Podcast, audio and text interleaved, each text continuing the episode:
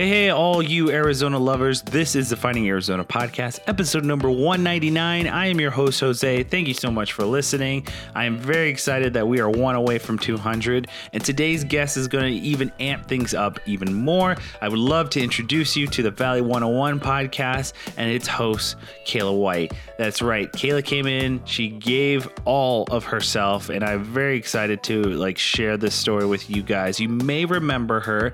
She is returning to us, but she is now under a new brand.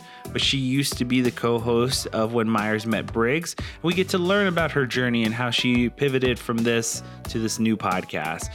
Very, very, very appreciative for Kayla to come in. Her whole her whole thing is just about wanting to build community, making the community better. She's invested just as much as we are, and we're excited to share everything that she's got going on too. So you can hear a little bit of our business side. Uh, Finding Arizona podcast you can catch at our website, findingarizonapodcast.com. We do offer um, some merchandise. We do have a store. So if you want a shirt, mug, tote bag, that's available for you as well. On top of which, we have a newsletter for every week that comes out. We try and give you vital information, uh, things that are going on in the community, on top of which, uh, things going on in our podcast. Brittany works very hard for that. So sign up for that. On top of which, she gets a little bit more personal on our blog. So if you want to learn about what's keeping us busy, aka our wedding and what's going on with the house, uh, you can learn all about that on the blog. She has a new blog post every week. So we make uh, sure that we are connecting with you guys as much as we can. On top of the, all of that, if you would love to be a super fan, we do have a Patreon page where you can go make that happen. We have a bonus podcast called Fine Examination, where we ask 50 rapid fire questions of every guest who come through our door. And uh, they answer it. They always have a good time. It seems like a blast for them. It's kind of a good palate cleanser, too, after a long podcast. And just to answer a couple of quick questions, and they just they, they seem like they always have a good time. Uh, so that go check that out at patreon.com slash finding Arizona podcast. And then, last but not least, we do have a community corkboard. So if you'd like to sign your event up for that, you can send an email over at findingarizonapodcast at gmail.com and you will be announced just like the next three people. We do have one event that I'm excited to share with you this weekend the Sunny Days studio sale and pop up from our dear friends over at Sunshine Craft Co. They are doing a sale on top of an artisan market and they are very excited to announce some of their vendors lineup which is like rye jewelry lois and leary uh, they have a whole bunch of other uh, available and it's incredible what they're doing over at this spot in Melrose, Sunshine Craft Co. That's today from 10 a.m. to 2 p.m. And the address on that is 700 West Campbell Avenue in downtown Phoenix, Arizona. So go check that out, guys. On top of which, our next event is Cousins Maine Lobster is going to be over at Cider Corps. Our guys over at Cider Corps make an incredible event every time they bring in a new truck or a new vendor that they are promoting. So this is no different. Today from 11 a.m. to 2 p.m., you can go and check out Cousins Maine Lobster. It's delicious. I very much am a seafood guy, especially lobster tail. No one hates lobster. Come on. Uh, so go check it out. It's uh, at Cider Corps's um, tasting room, which is 31 South uh, Robson Suite 103 in Mesa, Arizona. Next event. Your name isn't isn't English. It's a screening and uh, a Heard. It's part of the Heard film series. I always love the Heard Museum, and I always love promoting the Heard Museum. Uh, on Sunday, August 25th, from 11:30 to 1:30 they're going to be showing a screening of this movie called Your Name Is in English by um, Taz Tazbah Rose Chavez. And it's uh, I want to promote this just because it's actually got a personal friend of ours and a former guest, Chelsea Luger, uh, she is in the movie and she is going to be with the writer and director having a discussion about the synopsis and about the movie itself. I want to encourage you guys to go check this out. It's not only an indigenous movie, but I think that it's also something that will help a lot of um, you know, n- natives really see themselves being represented in a movie like this. So I, I really hope that if you are interested, you guys will go check this out. It's over at the Heard Museum, which is downtown. The address on that is 2301 North Central Avenue. And again, August 25th, 11:30 a.m. to 1:30 p.m. I think I'm gonna go check this out. And if you guys want to join me, you can always say hi. I will be there supporting Chelsea and Thosh, who are also if you guys want to learn more about that, they do have a native health brand, um, health and wellness, and it's called Well for Culture. I encourage you guys to go check this out. They are incredible two pairing. Uh, they are both individually incredible, but together they are a powerhouse. So I can't say much. They are incredible, and I, I want to encourage you guys to go check them out. Um, that is it for our community corkboard. But last but not least, and Brittany was like hounding me on this because I keep encourage you guys to like and subscribe on any podcast platform. And if you leave a comment, I want to also read them out loud because it's important to us. And so today is no different. There's a, a Mark Delaware who left us a comment on our iTunes, and you, man, you are incredibly pleased. So I'm going to read this out for you guys. I hope that you guys will leave more comments like this because it really does mean a lot to us. And he uh, he said, Mark Delaware, on I would love I would have used more intense words uh, to describe the show, but there's something so innocent and humble about it. It's legitimately what the description tells you. People who love where they come from, uh, having genuine conversation with locals. They're uh, they're excited for these conversations and soothingly soft spoken. There's such kindness and love behind his uh, the show. I, I'll also say that for the type of show that is, ex- I expected lower quality, it's actually one of the better sounding niche shows I've heard. This show is about building a community, and I and I think it's doing its part. 10 out of 10. So thank you, Mark. It really does mean a lot to us. We, we try our best and we work very hard to make this as great sound quality as possible. On top of which, I try my best to be as good of a host as I can. So that means that I'm doing something right if we've reached 200. And I, again, I couldn't be here without all of you listening. So this intro is long, but I hope you, you guys enjoy yourselves. And I hope that you enjoy this episode, episode number 199 with Valley 101 podcast. Let's go. What is it you do, and why do you do it? Here at Finding Arizona Podcast, we love to showcase that. And so do our friends at Every Impression Counts. They offer free strategy consultations so you can envision the possibilities for your business or idea, such as websites, social media management, paid advertising like the top of Google, along with advertising on Facebook, Instagram, Snap, video production, photography, podcasting, SEO, blogging, analytics, and so much more. In today's world, it's never been so cost effective to produce and distribute content with the tools that you have at your disposal. If you've ever thought, what if? Just have a convo with my friends at Every Impression Counts. You can find them at eic.agency or check out the, what they're up to by following them on Instagram and Facebook at Every Impression Counts and tell them Finding Arizona Podcast sent you. Madera Interior Solutions is the homeowner's exclusive choice for inspired whole home cabinetry. Your home is one of your greatest assets. When it comes to investing in your dream kitchen, don't settle for cheap and don't feel like you need to go over budget. Madera has American made in stock products and custom fabricated options that can be suited to everything on your wish list. Madera Interior Solutions is an A plus accredited by the BBB. Their products are not only made in the US, but they're also eco friendly. Visit Madera online at maderacabinets.com. You can speak directly with the team member at 480 664 0343 or visit them in person in Mesa at 745 West Baseline Road.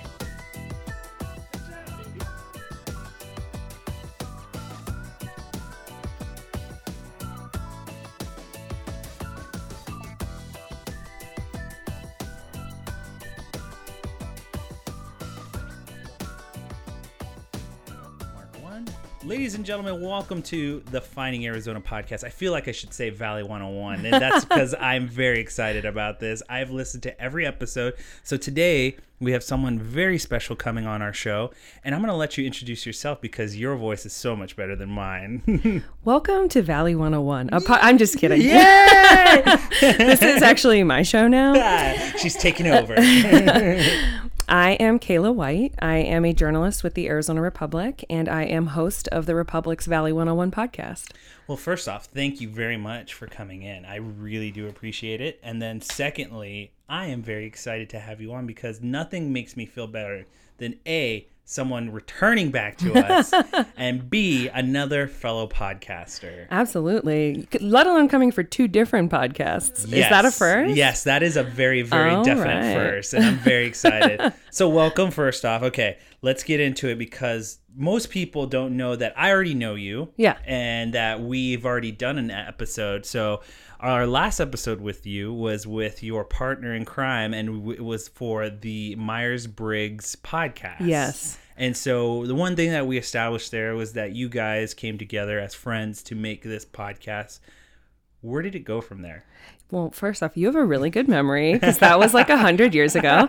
Um, we so we made a podcast called When Myers Met Briggs. Um, that was literally two best friends being like, "We should make a podcast," um, and it, we really enjoyed it. Like I to this day think that for two women just talking about this thing that they find interesting, Absolutely. um, we really found like a niche audience. Uh, we had some really loyal following of like a couple thousand people, Yeah. which is really cool. And basically, we just like uh, didn't want to do it anymore. well, no, I remember the last episode. I can kind of vaguely remember the last episode. You guys were kind, and you you did it wonderfully, where you you express, look, we've reached the end. We've reached kind of the culmination of like we've explained every single thing that we could possibly explain with this, and touched upon different topics that we want to touch. Now it's time for transition. Like that's kind of how I felt like it was going. It was a transition of we're going to step away. We might come back together. You never know. We're still going to be friends, but this is the end of this version of the podcast. yeah, and I I. It was hard to do that with ourselves, but I try to do it with other people to be like, your creative endeavor can end and it doesn't mean anything bad about it. Exactly. You know, like sometimes you just see a creative project to its fruition and then you're like, okay. Um, we did, we sometimes to this day talk about recording an episode just like where we are now. Yeah, why not? I know, right? Um, especially because like she went on to do a different podcast and then left that, and I've gone on to make podcasting my entire job. Yeah. So it's just amazing, like how that one inclination to just make a podcast with my friend Mm-hmm. ended up growing into um, really shaping a different life path for me. Yeah. So let's ask let's let's go into that and kind of how it came to fruition, especially being that it is with the Arizona Central uh, Republic and that's a very significant like corner piece of not only Phoenix news but just in general where people consume different topics of the news every day. So it, it just for you was it something that you fought for or was that something that the republic wanted to do Um, well, so we at the Republic, we launched one political show um, around the same time I was doing When Myers Met Briggs um, because they were like, who here knows anything about podcasts? And I was like, well, I have one. Uh, awkward moment yeah, exactly. um, you get you kind of voluntold, you know? Yeah. And uh, so we made one and I kept it super basic because that's where I was at the time. Like we were just two people recording, you know? And then um, we had this enormous project at the Arizona Republic called The Wall, which was examining the impact of Trump's proposed border wall. Okay. And it was this enormous, like year long project. And the the main piece of it was that they hired a helicopter to fly over the entire length of the US Mexico border wall, which had never been done before, at least by a news outlet. Yeah. Um, and our executive editor at the time wanted a podcast to go with that. huh And so we made this podcast called The Wall Reporting on the Border, where we interviewed the reporters who worked on it.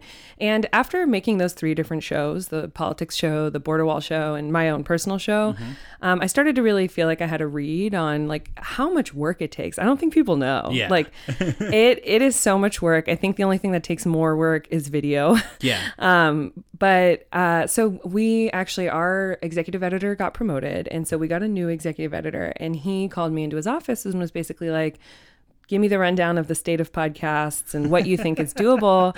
and I was basically like, they take a lot of work and they take a lot of creativity. Mm-hmm. And if you want to do anything in podcasting, it takes a significant investment of time and resources. And he was basically like, okay, bet. And then, you know, made a new team. okay, bet. Let's do this. Yeah. yeah, exactly. So, so I didn't know I was talking my way into a new job, but I guess I was. he was he was nodding the entire time. He's like, "Yes, I know, I know, and we're gonna do it." right. So now we have, as of um, a year ago, actually, this month, the Arizona Republic has a podcast team that is four people.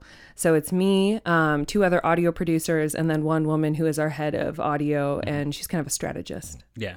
And it's really incredible just the can I say from an audience standpoint to see not only the you guys as the creators have fun with it, but it's also so uniquely attuned to what Phoenix history is, especially yours, the 101. Yeah.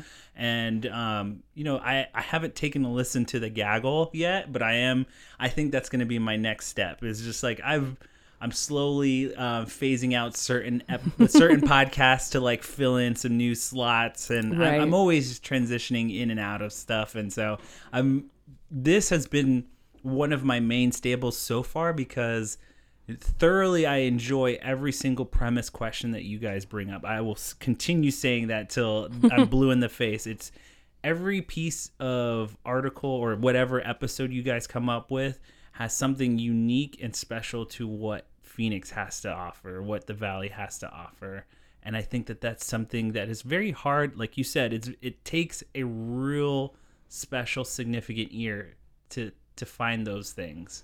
Well, that is really nice. Thank you. Yeah, Um, absolutely. I think part of that is because of the way we conceived of the show, which is where we answer questions the public asks about Metro Phoenix. Okay. And I think that's like the really the key of it. Yeah. Because we get submissions. We've gotten hundreds of submissions and it's it's people across the valley who are leading us on these really awesome adventures. Yeah. Um, I just like, you know, you said you'll say that until you're blue in the face. I will say over and over again, it amazes me that I've lived here my entire life and people will ask questions about things I had no idea about. Like yeah. when someone asked, why don't we have a Chinatown? And I started looking into it, I was like, I, how did I not know we did have a Chinatown? Yeah. Like, that's crazy. That is that is incredible to like notice that one specific question and then you went down this rabbit hole of like why and that's what that is the the quintessential piece of why I listen to it is because my own curiosity is that is basically that. It's like every question I'm like why? And then you you guys unfold it and it's just so beautiful. It's so well done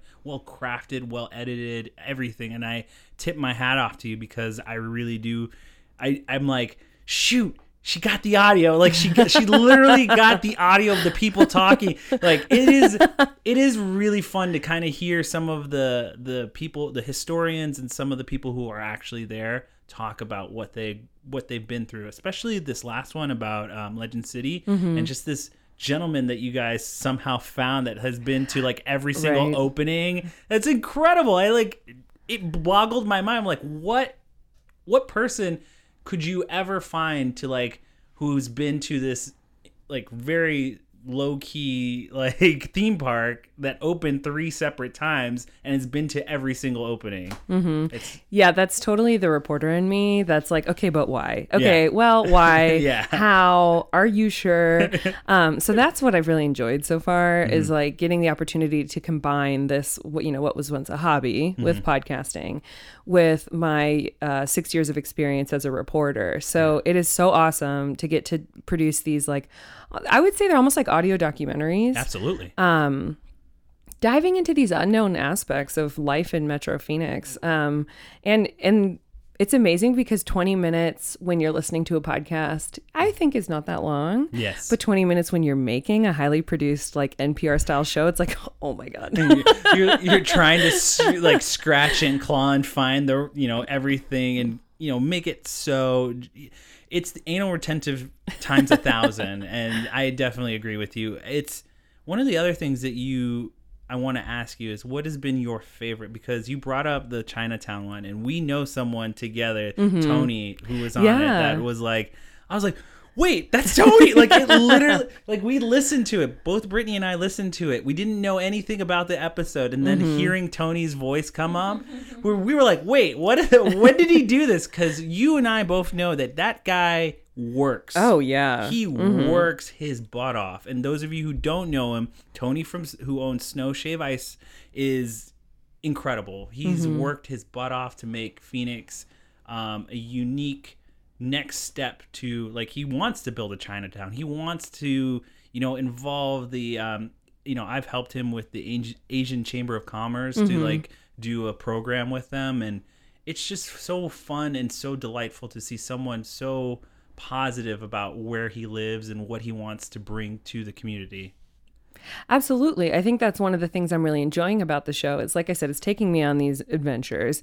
And along the way, I get to meet the people who really care about Metro Phoenix and who are trying to shape it. Yeah. Um, Tony from Snow, he, one thing I thought was really interesting is they had that Phoenix night market, which Yeah. was like a bunch of Asian um, vendors. And I think Did it was mostly food. I did not go. I don't remember. I was busy that day, but I was really jealous because my friend was posting a whole bunch of awesome like bow on Instagram. And I was like, man, I screwed up. Um, but he said part of the reason they held that Asian food festival in the warehouse district is because that's where Chinatown used to be. And so they wanted to pay homage to what was once there and to kind of try to recreate it. And I was like, that is so cool. Yeah. And that's exactly the kind of person I want to be talking to in an episode about Asian owned businesses. Yeah. And then also, yes, so I was like, people keep telling me to talk to Tony C from Snow Ice Shavery. Why? And then I met him and I was like, oh, This is why. he's very, very outgoing Yes, and totally so. like a community connector. So it was funny because I was trying to interview him and he's like running around the shop. I was like, uh, okay. you should have seen when we first met him. We um, so he just put out his first like he was in the building that he is in um, on Camelback. He had just kind of started that business, and the snow was kicking off to a new level. And he wanted he didn't know anything about podcasting. He, he just kind of like heard about it and knew it was the new wave. And so he was like, "Dude, you got one? Let's do it. Let's try it, and I'll I'll give you my hour time, and we'll we'll do it." And so I'm so thankful that you even did that because mm-hmm. you know like you like you saw he runs around he literally i've seen this guy walk from storefront to storefront just trying to shake hands and meet new mm-hmm. people and it's i have never met someone who has the the fortitude and the tenacity to just go out there by foot and just commute like bring the community together with his own bare hands. Mm-hmm. Like literally I just it's incredible to see him go and his energy Yeah, absolutely. And I saw on Instagram they had that K-pop pop-up and I was like, man, that man's Oh. on the wave. Like Yeah, he knows. He knows. Yeah. Yeah. and so it's like we- we just saw him like uh, last Sunday. He was doing booze boba, and it was like That apparently speaks to my heart. yeah, apparently that went off without a hitch. And we were just like, listen, he was already like in the mix of like making the boba, and we're like, look, you are busy. We are gonna go, but it was nice seeing you. he was just at it. So I, you know, we you meet all these incredible people, but you know what for you has been the most significant change from Myers Briggs to what you have when Myers met Briggs to this one.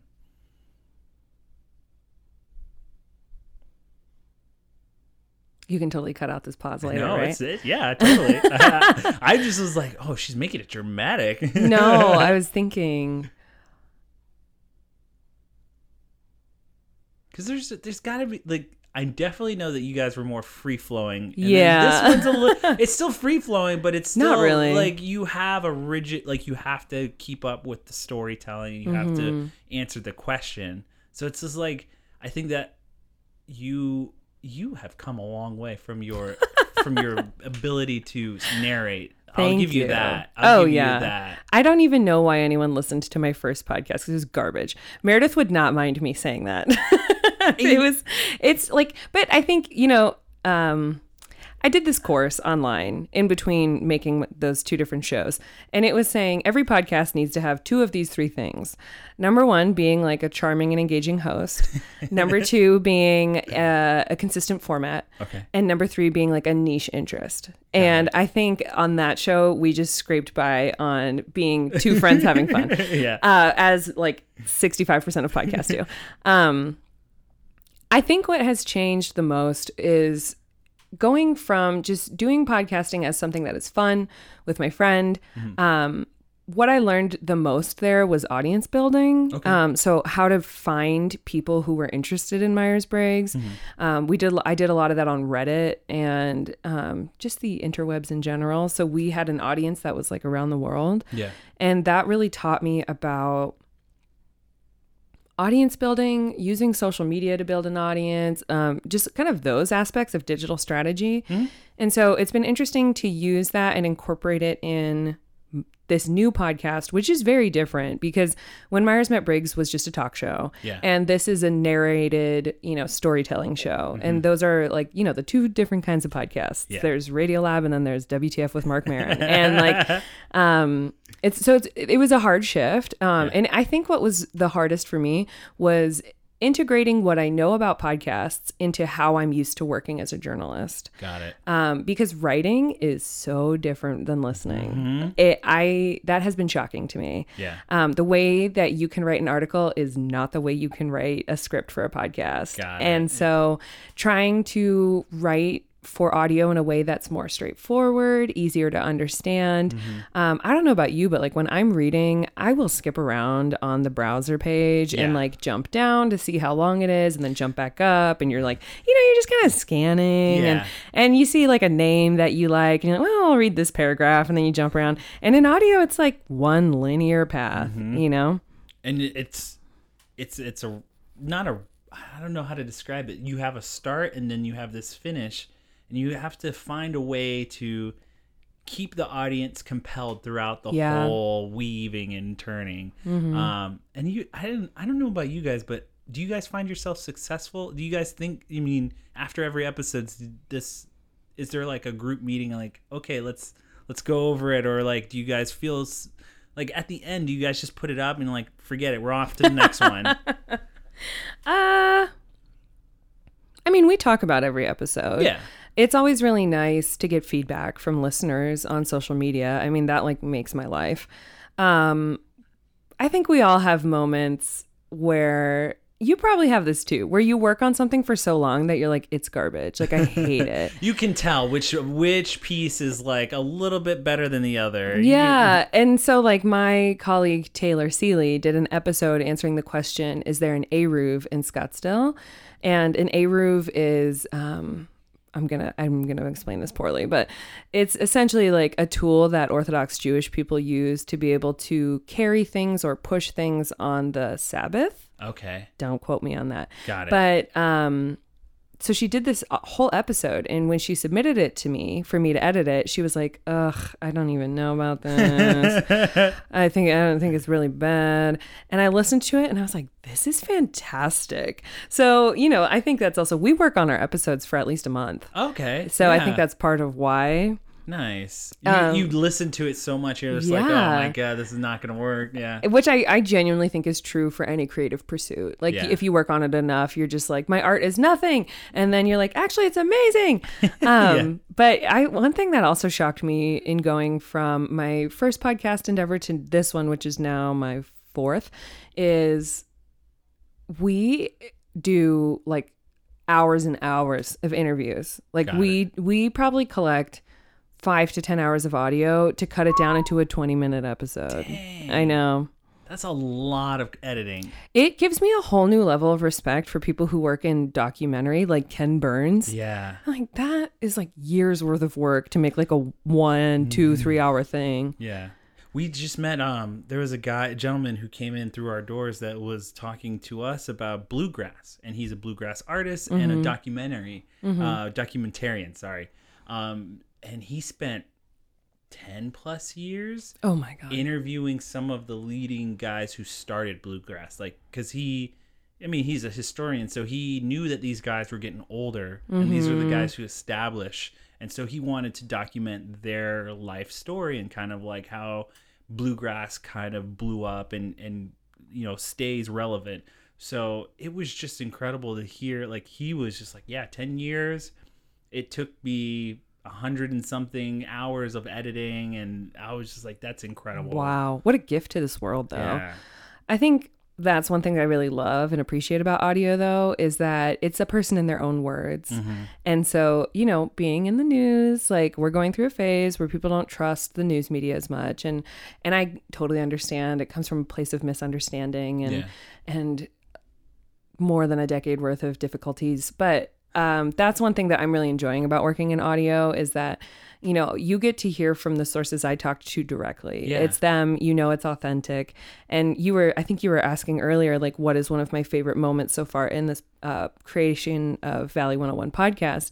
And one is in the episode I did answering, uh, Has Phoenix ever segregated where minorities could live? And I talked with a man named Calvin Goode, who has been an activist in Phoenix since the 60s, I think. Wow. And he has lived in the same neighborhood, Eastlake Park. And he, like, his name is on plaques. There's buildings downtown that are named after him. And he's in his 90s. And, like, I got to talk to him. And so I just got, I felt so happy Yeah. that people get to hear from him directly, you That's know? beautiful. And mm-hmm. in his words. you know, Exactly. that's something that I think that, you know, like you said, we lose the, you know, we we've lost a little bit of that trust, and there's something that is primal when you hear someone else's mm-hmm. words. There's just something that's like it's the root of what you were going for, and that's you. You can't take it any other way than what they what their words are saying. So Absolutely. And I mean, like, that's why. So at work, I'm also involved in the Arizona Storytellers Project, which is a series of live events.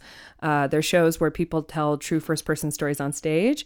I this- have I have been watching, and I really want to go to one. We just honestly, it falls when when we do a podcast Oh, or like right. definitely like we we have seen it, and there has been a couple of times where like I had the perfect story. I wish I could tell one story, and You, know, should. You should pitch to tell a story. would love to. Storytellersproject.com. Okay, I will. I'll Uh, take your, a look. Your pitches go to me and my colleagues. So Okay, yeah, no, I, I, you know, in all honesty, too, it's um, it's another aspect of what this has become is that we slowly started transitioning into other aspects of giving our knowledge by doing a class. We just did a class for a Oh, group awesome. of individuals, and then um, I've been wanting to do more public speaking and doing um, some stuff because we did do the piece with um, Tony, and I was a host for his one of his events, and I was just hosting, and I just really enjoyed kind of the stage feeling of Mm-hmm. you know being able to communicate and talk and use my voice, and I think that's the next step is being able to tell my story or Oh, tell yeah. a story that I know.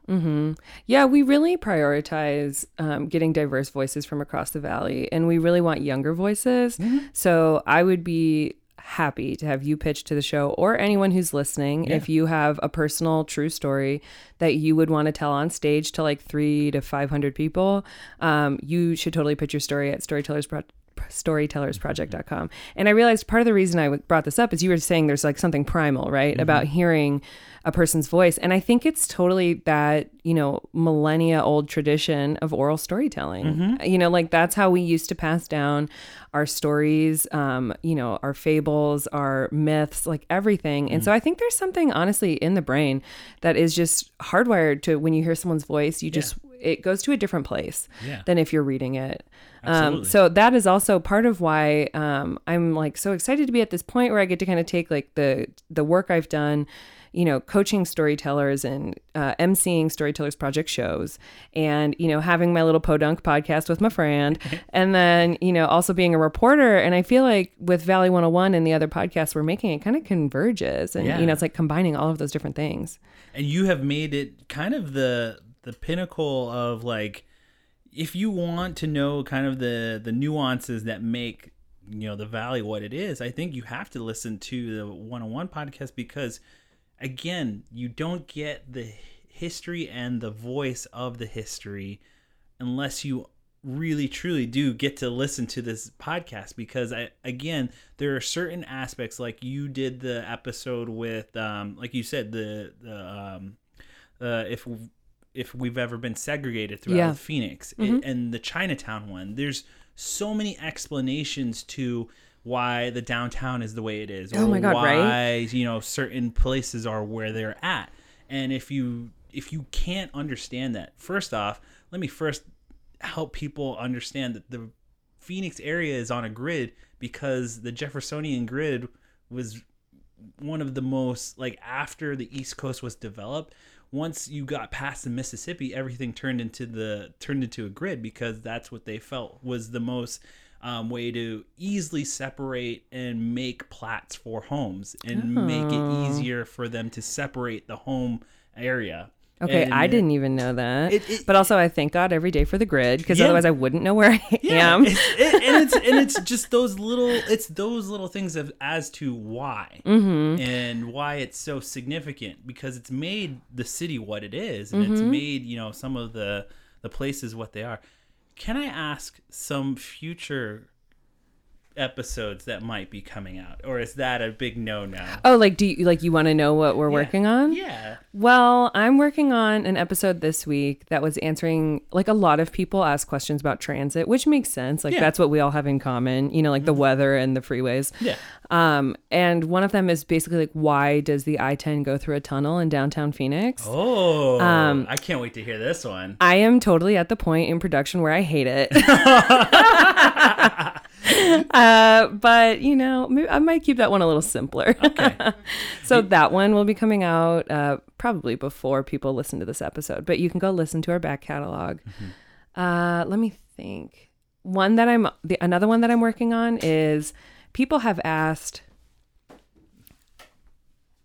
Another one that I'm working on is people have asked why are Valley sports fans so fair weather or like What does that mean? uh, Oh, that's so, a that's kind of like a backhanded compliment. oh 100% that's that's what it is. Um but basically like you know we're one of 13 major metros that have all four pro sports teams. But you know it's not like people are hardcore here about their Yeah. so their loyalty. Um i say this as someone who like literally knows nothing about sports. That's part of why i picked the question is because it's a learning opportunity for me. Ah. um, but that one I'm working on, and that I that'll come out sometime in September, October. Yeah. I'm curious, do you get to like are you going to be talking to some of the sports head guys or are you going more the route of like sports fandom? Are you going to like to talk to the head of Suns organization and things like that or You know, if it were only that easy. if only it were that easy. No, it, it- and in, in all actuality, too, I'm very surprised at some of the interviews that you guys tend to get because they're very the ones that you don't imagine. Like you wouldn't. I didn't anticipate someone being at all three openings of the of mm-hmm. that thing, and you found a guy. Like mm-hmm. is is that a testament to? How good of a reporter you are! um, yes, me and my team. So, like I said, I'm not the only one who Yes, makes those yes, yes. episodes, but but yeah, um, it is. That's just that's just good old fashioned reporting. Okay, nice. Um, you know, keeping your ear to the ground. Uh, I also, you know, I've been a reporter here for six years, so you start to build up a source base Yeah, at that point. a couple of contacts. Um, but I don't honestly. I don't even know how Taylor found that guy with who's obsessed with Legend City. That was amazing. Um, But yeah, there's there's all sorts of like opportunities for you guys to make these interviews happen. I was just curious because that one premise of the sports, you could go either route. You could go a super fan and be like, explain to us, you know, why such and such, why Arizona gets this gets this demeanor, or gets this mm-hmm. credit, and or you could go the the organization's route and see yeah. you know how the organization tries its best to uh, you know develop the community and and you know find itself in the community Well, you know, you uh, this this truly is like a inside scoop because I don't know where my episode will end up going. It's early enough in the reporting process, but tomorrow I am interviewing an ASU professor who works in sports marketing. Ooh, and so that's kind of like my first stop Okay. is talking to an expert who Yeah. can kind of give me the groundwork okay And then I do hope, like, some of my questions are The Cardinals are the only team here that sells out every single game. Mm-hmm. So like, what are they doing right? What, yeah, that's a You good know? question. And and what's everyone else doing wrong? Yeah. But um, I'll let you know when I get the answer on that. Okay.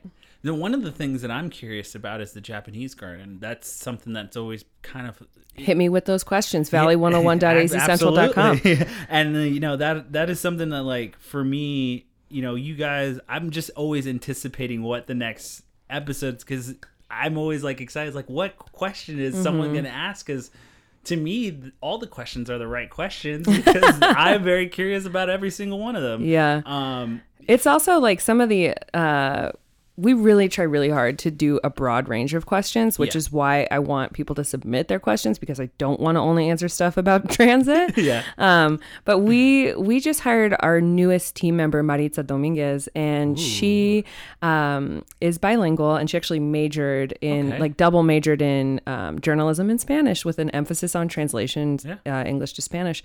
Which So we're going like, deeper into the Hispanic community. Hell yes, we are. Yeah. I mean, uh, a third of Metro Phoenix is Hispanic, so it only makes sense. And we got, you know, you're saying my question of these sports loyalties is super broad. Um, she is working on a question right now that's basically like, how did Latinos shape the valley? Wow. I know. Wow, what a broad stroke of a question. I know. So uh, just wait to see what she does with that. I'm, uh, you know, I'm very, very fascinated by that. Um, you know, there's so many things I want to ask you, and one of the, um, one of the things that probably most people don't know is that when we first got together, I know, um, a, you know, just kind of understanding like that Briar's Myers Briggs part of you and your mm-hmm. your bestie. You are the type of person to always question why, and you are you are that is true.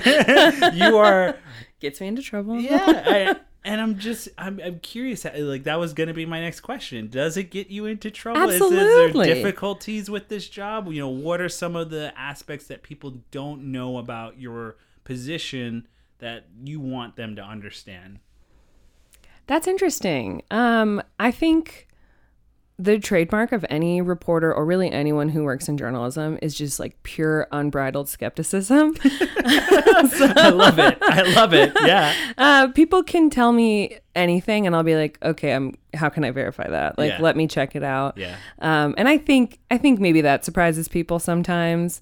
Um, you're not the one to, to, to go and dewy eye. I'm like, yeah, I believe it. maybe when I was younger, but then you know you get burned a few times, and and that's enough to make you be like, I'm gonna. There's a phrase in journalism that is, if your mother says she loves you, check it out. wow, that edit that that's deep into the editor's room, like Yeah. where you guys are pitching. Like, listen, Mm-hmm. oh man, that's you know, and that's for me. I've always found that very um, appealing, especially as someone who's just like I just find myself as a podcaster and just being curious. But to add in the actual journalism part, always kind of I've always kind of stepped back from that because I know that I'm I'm probably a little bit more open to believing someone than being skeptic skept, skeptic about it. Um, especially like so we had another journalist come in and Okay. talk about her podcast and I was being very I was being very her podcast is very serious. Her podcast is about a missing person. Oh, is it Octavia? Yeah, it's Yeah, Octavia. uh-huh. And I felt so bad because I was just like, buddy, I was trying to be this. I was Yeah, trying to be buddy yeah. buddy. And, you know, there's a level of, you know, uh, she's a journalist and Mm-hmm. she was dealing with something very serious. She wasn't trying to make a joke out of it, but I'm a naturally enthusiastic, Sure. Uh-huh. energetic person. And I was just like, I felt so bad because she was just trying to make it serious. I was trying to make it playful. And Mm-hmm. it just was like, I felt bad, but it, it turned out pretty good from what I, from what I remember. But, you know, Octavia is the best. And, uh, you know, there's a level of journalism that I've, I've noticed that like I'm trying my best to be as professional as I can, but again, I'm like looking at it, I'm like, I'm still just a podcaster. I want to be fun. Well, like we all have our different lanes. You know what I mean? Like if you're not a journalist, then that makes sense. I think um, if I remember from our last conversation when we were talking about personality types, you're an ENFP, right? or an a- ENFJ. ENFJ. That's what I- ENFJ. yes. Yeah, so just like a warm community connector, wants to have fun, Yeah. like wants to bring out the best in people. So like everyone has their role, you know? Yeah. And then us journalists are just like assholes. So can I say that? I don't you know. could be fine. Do you remember your? You don't remember yours? I thought it was like introverted though. I thought it was like INTJ. I do remember you saying you're an introvert, but But I think I tested as an E. But I don't know. it was like between E and I. You were like ENTJ or TF or something. no. FS, I think. Where's my last one? Mm-hmm. It's okay. Brittany's the best. That show though. it's okay. So let me ask you about this. I have Brittany. You have a, a multitude of people. Like you have a team of four. Uh-huh. Uh-huh. Oh, I was like, you have Brittany in what sense? I have Brittany as my as my cohort and co-host and everything, helping Sure. me edit it and, and doing everything. We do um we do butt heads and we you know there's challenges. You Yeah. know, what have you had to overcome as challenging wise? Because I know that it can get fickle when you add too many chefs into the kitchen. um, what do you do to kind of because you are probably someone with the most experience as far as podcasting goes. What have you brought to the table to kind of keep everyone at an even keel or kind of keep them on the same level? Uh, well, I know. So in my first podcast, when Myers met Briggs with Meredith, part of the reason we ended that show is we were like, it is really hard to make something creatively with like your partner or your best friend. I'm sure you guys Yeah. totally know what I'm talking about. Yeah. Um, and so her and I stopped making that podcast. We also stopped living together, um, which Oh. was not from like a fight point Yeah. of view. It- she just wanted to go like explore life, and I was like. I like wept when she left. No. And then she came back and we were like, oh my God, that was like the best life decision we've ever made to not live together anymore. Um, so I don't I don't have any insight on how to make that work. We just stopped doing it. okay. Okay. But for this one, do you guys Yeah. kind of like keep yourselves?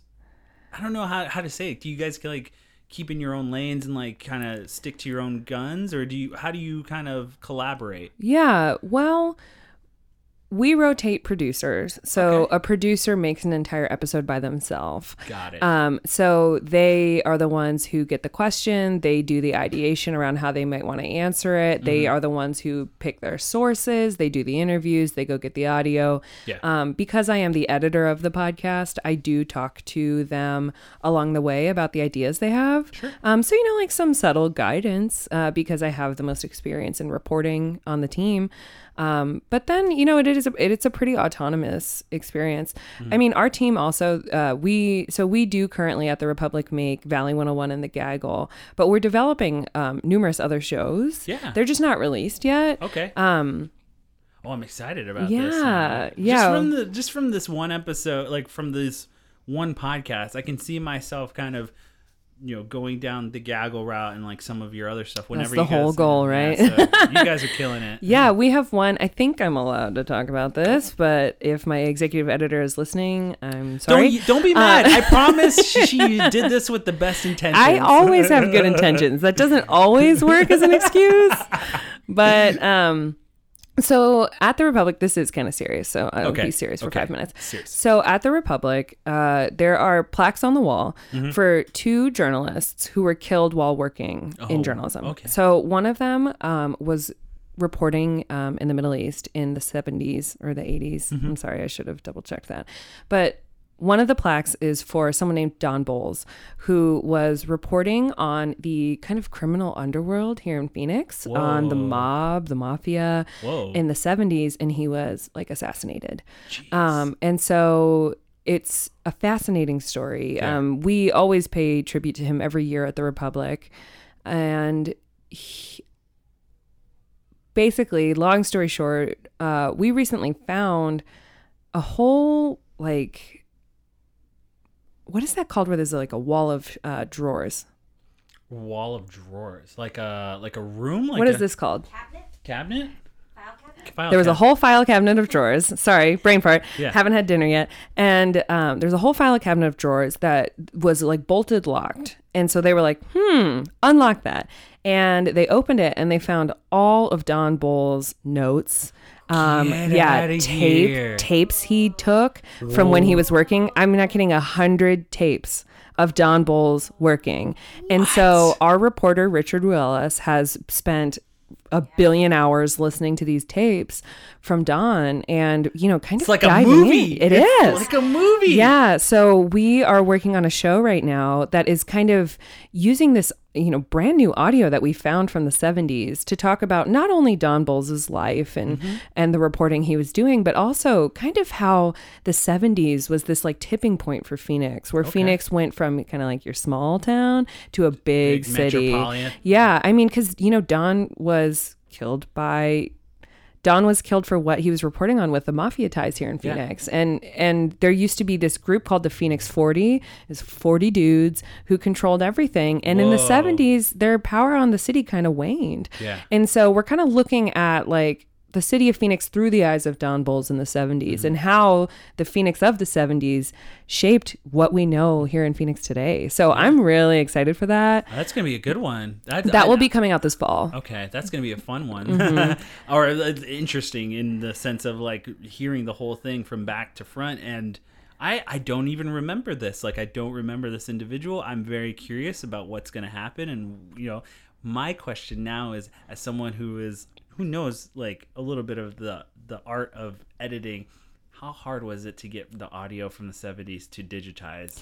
So I haven't been the one working on that directly, but Richard has had to go to a company that like li- works, in yeah. repairing tapes and getting them to digitize. Oh, I Uh, know. so I know it's been difficult. Absolutely. and you, you don't know what you miss you don't know what's like left out like didn't get like you know if it warped throughout this the years Well, like, and like one thing that's been interesting is they don't know who he's talking to. really You know, so so they'll have to use like context clues or, you know, in some instances it'll be like, "Hey, it's Don. Nice to talk to you, so and so." But other times you're just like it, it's not clear who he's talking to. Yeah. is, is it like like stuff that he Wearing a wire? wearing a wire I actually don't know the answer to that. I think is freaking cool um I'll let you know. yeah let me know because I think some you- of it is like plugged into a phone, Okay. but but it might be. I don't know. that's, that's I mean, crazy. I I, I, mean, I don't as a if I- journalist, is that even like, is that fair? Or like, I don't even know. How would you? Oh, you mean is it is it fair to tape people without telling them? Well, as a journalist, like you know, because you said that his research was in the mafia ties, and he's doing the like he has these recordings. I'm curious if he went the route of like trying to interview these guys face to face and like try to just get to know them, get to like closer to them. Yeah, I will tell you, I have no idea right now because I'm fine. not the principal editor on that project. Yeah. I'm just hyping it because I'm excited that's about a, it. That's a deep hype. um, but you will be able to hear a lot of that because also like we are we try really hard to be really transparent in Mm-hmm. the shows we make about like where our own shortcomings are and and why we did what we did and kind Mm-hmm. of what our editorial perspective is so we will answer all of those things Yeah. in that episode but fun fact in arizona it is legal to record someone without telling them get out of here! I did not know that. Way to other go. states it's not Okay. yeah Nice. Mm-hmm. Well, now you now you know the little tidbit for you out there listening. um, yeah, this this really incredible story. Like I I did not know about that, and I'm kind of curious to know more about the '70s and these the, the Do- 40. I also realized I didn't tell you. So Don was killed at what is now the Clarendon Hotel. Get out of here! yeah. Whoa. Yeah, so that's if you go to the Clarendon to this day, um, there's a huge uh, picture of him hanging. Wow. Uh, someone put a bomb in his car. Mm. I again I don't remember. You'd think that the car bombing would be like something that you remember. You also, you know, like a journalist being murdered even today is really big news. Yeah. And and that is something that is the one that happened here in Phoenix. And so, you know, whether no matter what you think of news, the Mm-hmm. fact that a journalist was killed here in Phoenix in the 70s for the work he was doing in journalism says a, lot about our city. Yeah. So, you know, like if you're someone who cares about the direction our city is going in or how it came to be, like I really hope that that show um, will end up being interesting Yeah, to them. But uh, you'll be able to hear a promo to it on Valley 101 when we end up releasing it. So lighter topics. Let's talk. Yeah. Let's talk about politics. No, I'm just kidding. I'm kidding. Look at your face. your face just went real, real up. Like, nope, we're not doing that. Nope. uh, no, we do have a section called Brit's Big Question. This is Oh. Brittany's chance to ask one big question for the Okay. podcast. So we edit together a song, and it goes in, and it. We do. I don't no, know. I'm kidding. I'm joking. Um, do you listen to the Tim Ferriss podcast at all? No. No? Okay. I know what you're talking about, but no. The one question that he asks everyone, and I feel like this is really fitting because it is our valley and it's, you know, what you speak on every day. If you could put a billboard up, metaphorically speaking, like you're not to sell a product, but what would you want that billboard to say? Like if everyone in Phoenix is driving by, mm-hmm. what would you want it? What would you want it to say? You know so much about our city. What do you want everyone to know? Uh, well, you uh, listeners can't see my mouth hanging open because I'm baffled by this question. Um, she and she thinks about it hard too. so you said, what do I want people to know? So I'm not selling something. No, I'm trying. product. Words or advice or something. Don't forget you wear your seatbelt. Gotcha. No, I'm just kidding. Better than those AZ um, click it or tickets. Click it. Or something.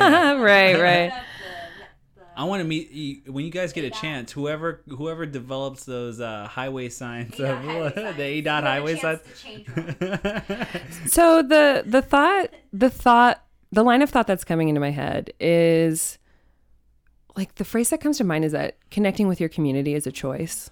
Um and I say that because the way our city is designed is very isolated and it's really easy. Like I grew up in Ahwatukee, mm-hmm. it's easy to never leave Ahwatukee. Mm-hmm. And you know, everyone wants to stay in their 20 minute drive. Mm-hmm. And so you only see people who are around you and because of the way our city was built, it is somewhat segregated. Not not completely, but so it's easy to only be around people who are like you. Yeah. And so I think um I think it is imperative to push yourself beyond your own comfort and to become engaged. And I think the more you know about your community, the easier it is to connect with other people in your community. And I think it is a matter of going outside of your comfort zone. So I don't know how to sum that up into a billboard, but um, Visit Ahwatukee. well, with the new freeway, it'll be a lot easier Yeah. soon. and you know, in all honesty, too, it's like I think that's something that we both have established as part of our podcast: the ability to get to know your fellow man, get to know your community, and get to know the people who are in it. Mm-hmm. So I, you know, I think we both want to challenge others to, you know, be open more. Mm-hmm. You know, trust. You know, be able to understand and and uh, appreciate your fellow Arizonian. Mm. Absolutely. And like that's why we have the Storytellers Project is because you can listen to people who are not like you at all, share stories about their own life, and you in the end think like, wow, I didn't realize how much I have in common with that person. Or, you know, like with Valley 101, one of my goals is the more you understand all of the things that shaped Metro Phoenix, the more perspective you have on your own life and where mm-hmm. you live and where you fit into that machine Yeah. you know? So people are like oh i i loved listening to the chinatown episode and the fact that you ended at mekong plaza mm-hmm. because is the new asian enclave in phoenix. I'm like yeah you better freaking go there. Because not only is it cool and super fun to visit but like that's a huge deal that there is an area of Metro Phoenix that is super concentrated, has 80 Asian owned businesses. And if you're not engaging, then like maybe you should pay more attention to the Asian community, you know? I, I have I've been to that plaza. I have eaten the the in the restaurant in there that like literally is just like it's I didn't speak speak to them because the person with me spoke to them in Mandarin. Like I mm-hmm. didn't I didn't know what was being ordered. I just went and ate and it was mm-hmm. so good. Yeah. Like it you know and some of the some of just like going in there some of the places that you don't understand or don't like know are just beautiful like just knowing that it's there and that the beauty Yeah. is there and that you can go and, and appreciate it i just was like so blown about blown away by it and it was incredible to eat there incredible to you know meet everyone in the stores there but again like i was so blown away that like no like it was so fascinating that most people didn't know that that even existed or was mm-hmm. there and so it's like wow i've i can say that like I'm the kind of person that likes to explore. Both Brittany and I love exploring throughout the valley Yeah. and finding these places. And yeah, I just know I know that you went to Copper Star just the, the other day too. yeah, I did. How was it for you? Oh, I love Melrose. Uh, you're saying, yeah, because Yeah. we did an episode um, answering Does Metro Phoenix have a gayborhood, like an LGBT neighborhood? And Melrose is where it's at, and I hang out there a lot. So, yeah, shout Yeah. out to Melrose. Well, you're more than welcome to come over and hang out with us anytime. There's a pool right there if you want to go swimming. Like you're more than welcome to come back anytime because you have made my day. You've made my week.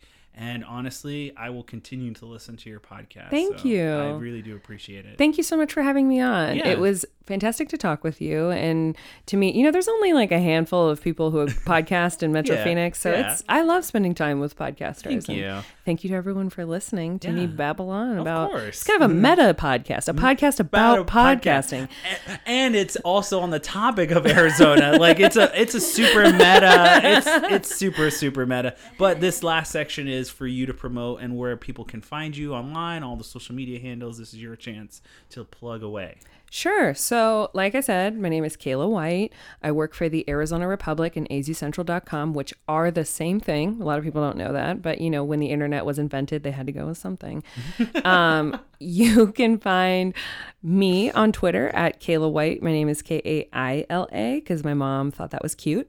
I think it's pretty cute. And I think so too. I, I, I'll tell you what. I'll keep spelling it with the Y, but you know, You I'll get better it. not. I'm. I'll get it sooner yeah, or later. you can find my show, Valley 101, wherever you listen to podcasts. Mm-hmm. You can also follow Valley 101 on Twitter at Valley 101 Pod. You can tell us your question about Metro Phoenix at valley101.azcentral.com. And you can also come see me at the Storytellers Project shows. You can find our upcoming shows at storytellersproject.com.